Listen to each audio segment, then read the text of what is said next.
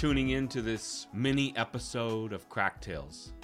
I'm so glad you're here, and as promised, the first full episode of Crack Tales will air sometime this summer.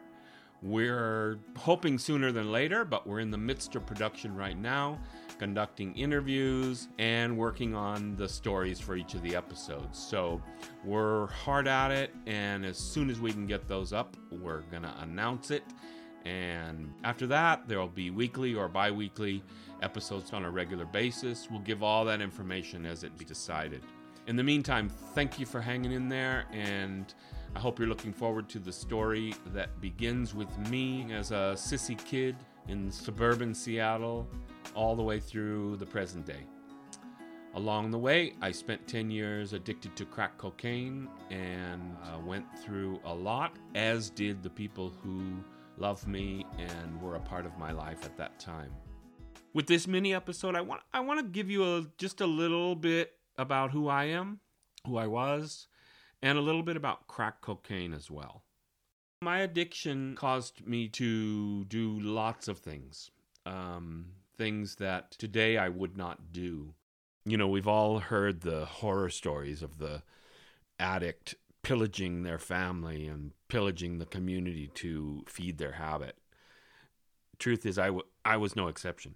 And we'll hear more about that uh, in the future episodes. You know, I've been clean now for over 18 years, and though I hate to admit this, my growth has been slow. Um, in the last couple years, something began to happen. Um, I'll just be carrying on with my normal day, and all of a sudden, I'll get a glimpse of my behavior. It's like someone, you know, is standing right in front of me holding a mirror, making very clear uh, my behavior. And uh, I cringe. Often I cringe. And then what usually happens, and especially since I've been exploring lately my addiction and what it meant in my life and what it meant to other people, is that I think back to the times when I was using. And, you know, it's true. Cravings for drugs are merciless. But during my 10 years of addiction, I wasn't always using. I had lots of clean time during that 10 years. And when I look back on that time, I had little regard for other people. And it's not that I wasn't a nice person or a generous person, because I am. I really am. And I was then too. But the truth of the matter is, is I didn't really take in other people. I was just locked into my own experience and my own perspective and did not have the ability to see out of that or you know even when i was altruistic in my life it was um, it was to gain favor of other people and um, kind of to secure my place i think I don't like thinking about this.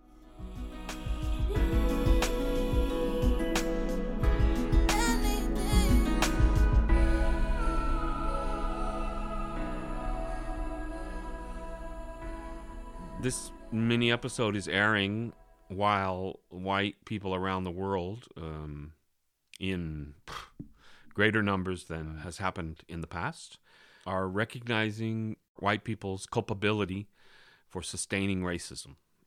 I was raised by civil rights activist parents, and I studied social work and social justice, and um, I've I've spoken forthrightly about racism and gay rights for you know long time, for much of my life.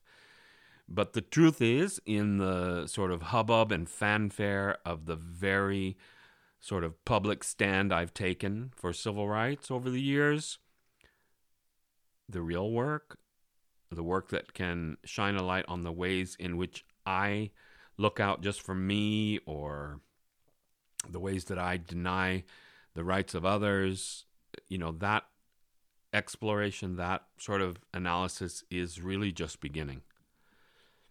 I think I'll be cringing uh, for a long time.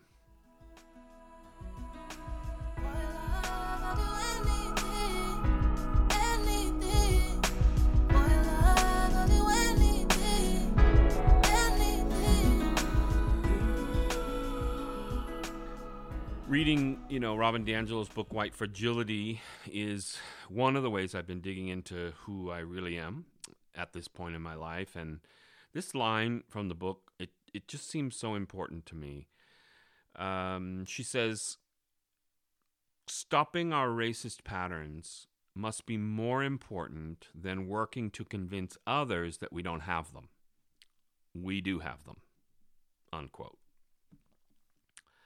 I guess what this means to me is that in order to change my racism and my self centeredness, I need to give up focusing on showing how much I've changed or what a good person I am.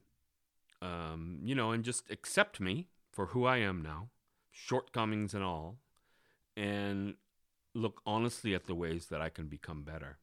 And the other thing is, I can't trust myself to see what I need to see. I have to ask and then listen to other people and really listen. And then make real changes to my behavior.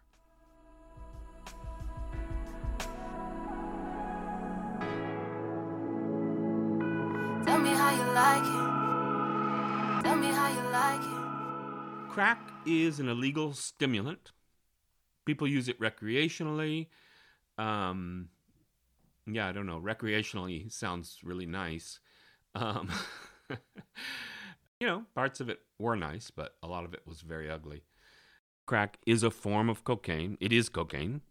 Um, people take the cocaine powder and process it by cooking it so that uh, the hydrochloride salt, one part of cocaine, is removed from the cocaine alkaloid and that's the technical terms. And basically, what that does is it leaves a solid piece of rock, which is much purer than most powder on the street and much more intense.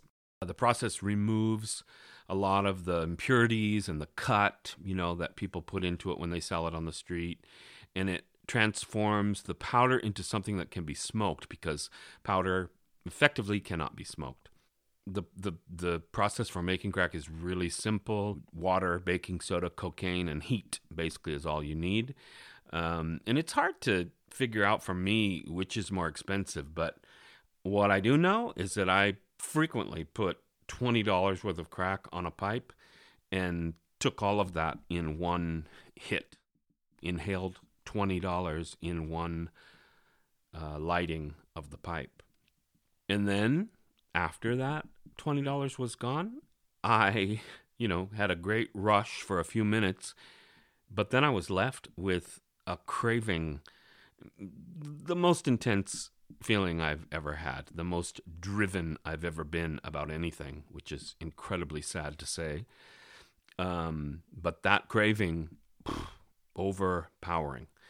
And basically, it didn't matter what I had to do to satisfy it, I had to have more crack is sold on the street. It's also sold by dealers. People people buy um, crack cocaine from dealers not on the street, but a lot of it was sold on the street when I was around.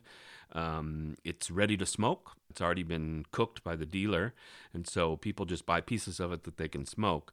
Um, I could buy ten dollars at a time if I wanted, and you know I mentioned putting twenty dollars on a pipe and smoking it in a few seconds. So $10 is nothing in terms of quantity.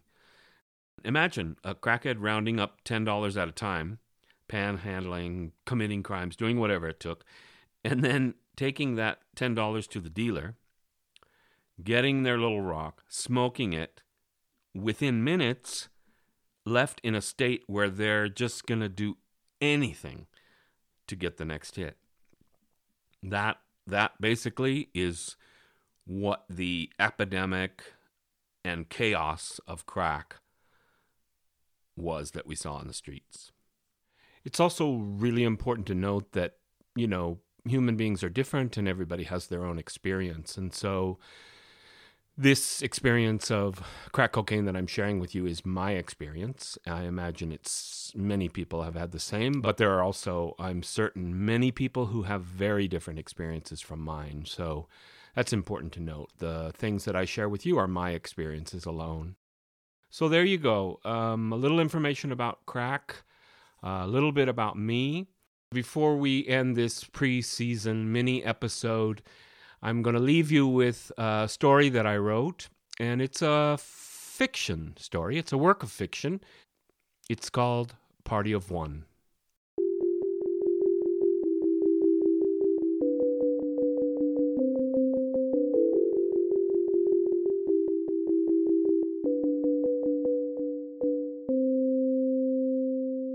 Laughter crashed through my open window, and I turned toward it before thinking to raise my shield. A gargantuan arrow capable of piercing my seven year old body with only its tip hit the mark. I had just been alone with my guests, but now found myself under siege. Timmy, the neighbor boy, was standing on a folding chair he had dragged from his backyard and positioned next to the rhododendron bush that grew flush against the side of our house. He had constructed a single seat theater, and the curtains opened onto my bedroom, a set with props and characters for a very special tea party. Timmy turned his head toward the ground and with incredulity screamed, He's wearing his mom's apron! loud enough for the entire neighborhood to hear. A second, higher pitched giggle followed Timmy's knee slapping, and soon the top half of a head with a crew cut appeared in the window Timmy's little brother, Mark. Timmy was the prosecuting attorney, cocksure as he bore witness to my crime, while foreseeing what he knew without doubt would be a unanimous guilty verdict. Mark looked at me and then back at Timmy, searching his big brother's face for instruction. I looked on, jaw slack, mouth open, and hands trembling as Timmy threw back his head and laughed to the sky only to see Mark follow a split second later, having carefully studied his brother's movements.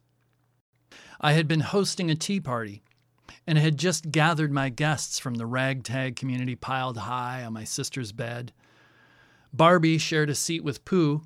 Red Baby squeezed onto another with a porcelain doll my sister called Minnie.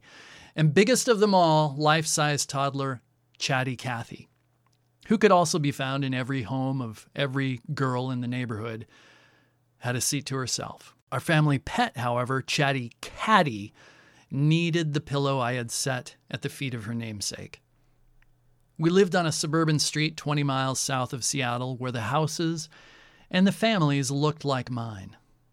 Our next door neighbors and close friends were the Shields, and while spending many a day in their house, their mom, Kay, had served me lunch and snacks time and again. I had quickly noticed that everything Kay did was different than what I saw at home. Sandwiches were diamonds in a crown, Kay having sliced them twice diagonally and placed them on a small plate adorning a clump of glistening green grapes. There were napkins, not paper towels to wipe your mouth, and the dishes were always whisked away just after you finished, immediately washed, dried, and put back in the cupboard. Every December, Kay took bars of ivory soap and through some kind of pre Martha Stewart magic, mashed them into a radiant paste that was then spread by spatula onto the branches of her Christmas tree, making tiny snowdrifts. Kay's trees were themed. The Christmas lights never a hodgepodge rainbow like in our house, but rather a sophisticated and subtle single hue. Every year, a different color was chosen in coordination with the decorations in the rest of their house and with her set of Christmas cards. A tree with color coordinated lights and mini snowdrifts. Can you imagine? Already by seven years old, I wanted to be Kay. And my tea parties were the events during which I could practice. My sandwiches, usually made only with jelly, and of course, cut into sharp edged, crustless triangles, surrounded a spoonful of fruit cocktail, a can of which I could always find on our pantry shelf. Wonder bread, grape jelly, and the canned syrup pooling on the small plates made for soup, not sandwiches, but the creation inspired me, gave me confidence. Design and symmetry and delicious sweetness laid out for my esteemed guests by me. In the privacy of that tiny tea room, I was a carefree suburban homemaker, kicking up my left heel like I was making my runway exit from RuPaul's main stage. Twirling about the table, I served grape Kool Aid, which I poured, raising the teapot as high as I could away from the cup. I had learned this technique during brunch at the Snoqualmie Falls Lodge, where the waitress's chipper voices explained that the cascading syrup she poured on my pancakes represented the waterfall outside the lodge window. I poured tea, not syrup, from a plastic teapot that my father had brought home from Japan. It was unusually large, and its color could only exist in real life if someone melted together mm, equal parts plastic kiwi fruit and Dijon mustard. This pot featured purple snow capped mountains underneath which stood four little girls, each with perfect circles for heads and perfect circles for bodies, black eyes, red dots for mouths, and their black hair framing their faces, bangs having been chopped clumsily and too high on their foreheads. It was as if their hairdos were floating around their faces rather than growing from their scalps. The teapot set included four cups, and each cup had the face of one of the girls from the pot painted on its side. At the tea party table, Barbie and Pooh shared one cup, Red Baby and Minnie another, and Chatty Cathy and I each had our own. Chatty Catty, however, sat at the feet of her namesake, not at all interested in the brilliant purple liquid in her bowl. Like visitors to Kay's house next door, my party guests could be sure that fine food would be nattily presented. The tea would be cold and sweet, and they'd find a proper saucer under every cup. They would never find the likes of onions or canned spinach. Guests would not be forced to finish their plates, and everybody loved me. Timmy's accusatory declaration, he's wearing his mom's apron, was completely off the mark. My mother had nothing to do with my attire and didn't know anything about it. I was wearing my apron, which I had stuffed into my coat pocket after finding it hanging on the door of our church kitchen. Essentially, I had stolen it. But I had to. I had to, and I hoped God would understand. The apron was bright red with white polka dots, and it hung almost to my ankles. Ruffly straps suspended the bib of the apron so low that it only covered my stomach, leaving my shirt pockets exposed. Long red ties allowed me to cinch the apron. However, when all was said and done, because it wrapped around my whole frame from front to back, it resembled a dress more than an apron. I was not unhappy with that outcome. Although I'd had many tea parties prior to this one, no one uninvited had ever shown up before. Timmy and Mark's appearance in my window stood as a fork in the road. Their mockery and head shaking disdain, coupled with their elation at having discovered a mark at which the world would enthusiastically support them taking aim, tainted that day, that joyous tea party, that place where I really was at my best. The fork did not offer a this way or that way choice. There was only one way, and that way was survival. The Tea Party lady, the single suburban housewife event planner, the one who served diamonds and a crown to her guests. She went right back to 1960s suburban Seattle, where boys are boys, and the likes of baseball, soccer, and basketball waited steadfastly to torture those like me. I didn't throw another tea party, but instead desperately tried to kick, catch, throw, and bat things and, and not cry. And the apron? I buried it in the backyard. I leave you with my heartfelt thanks once again for tuning into Crack Tales to this preseason mini episode. Please subscribe anywhere you listen to podcasts or at our website www.cracktales.com c r a c k t a l e s.com I am in debt to and have huge gratitude for uh, a group of people, the first of which is Cornell White, a lifelong friend of mine. All music on this podcast today was produced by Cornell White for Cornell White Music and Attack Productions Music Group, APMG. Copyright 2020. Cornell White's music can be found on SoundCloud by searching Cornell White Music. One word. Also, narrator for Party of One is my good friend Jason Taves. More by Jason Taves, photographs, stories, other fun things can be found at thefifiorganization.net. That's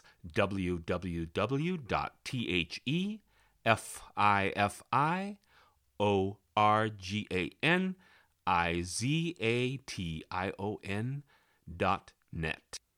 And finally, I'm incredibly grateful for the hard work of my volunteers who have taken on the project of transcribing the interviews. Uh, without them, I would not have been able to get this far this fast.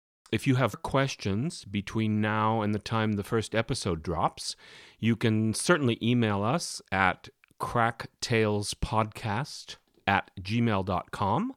Thank you so much for your time and attention. I'll see you soon when Crack Tales returns.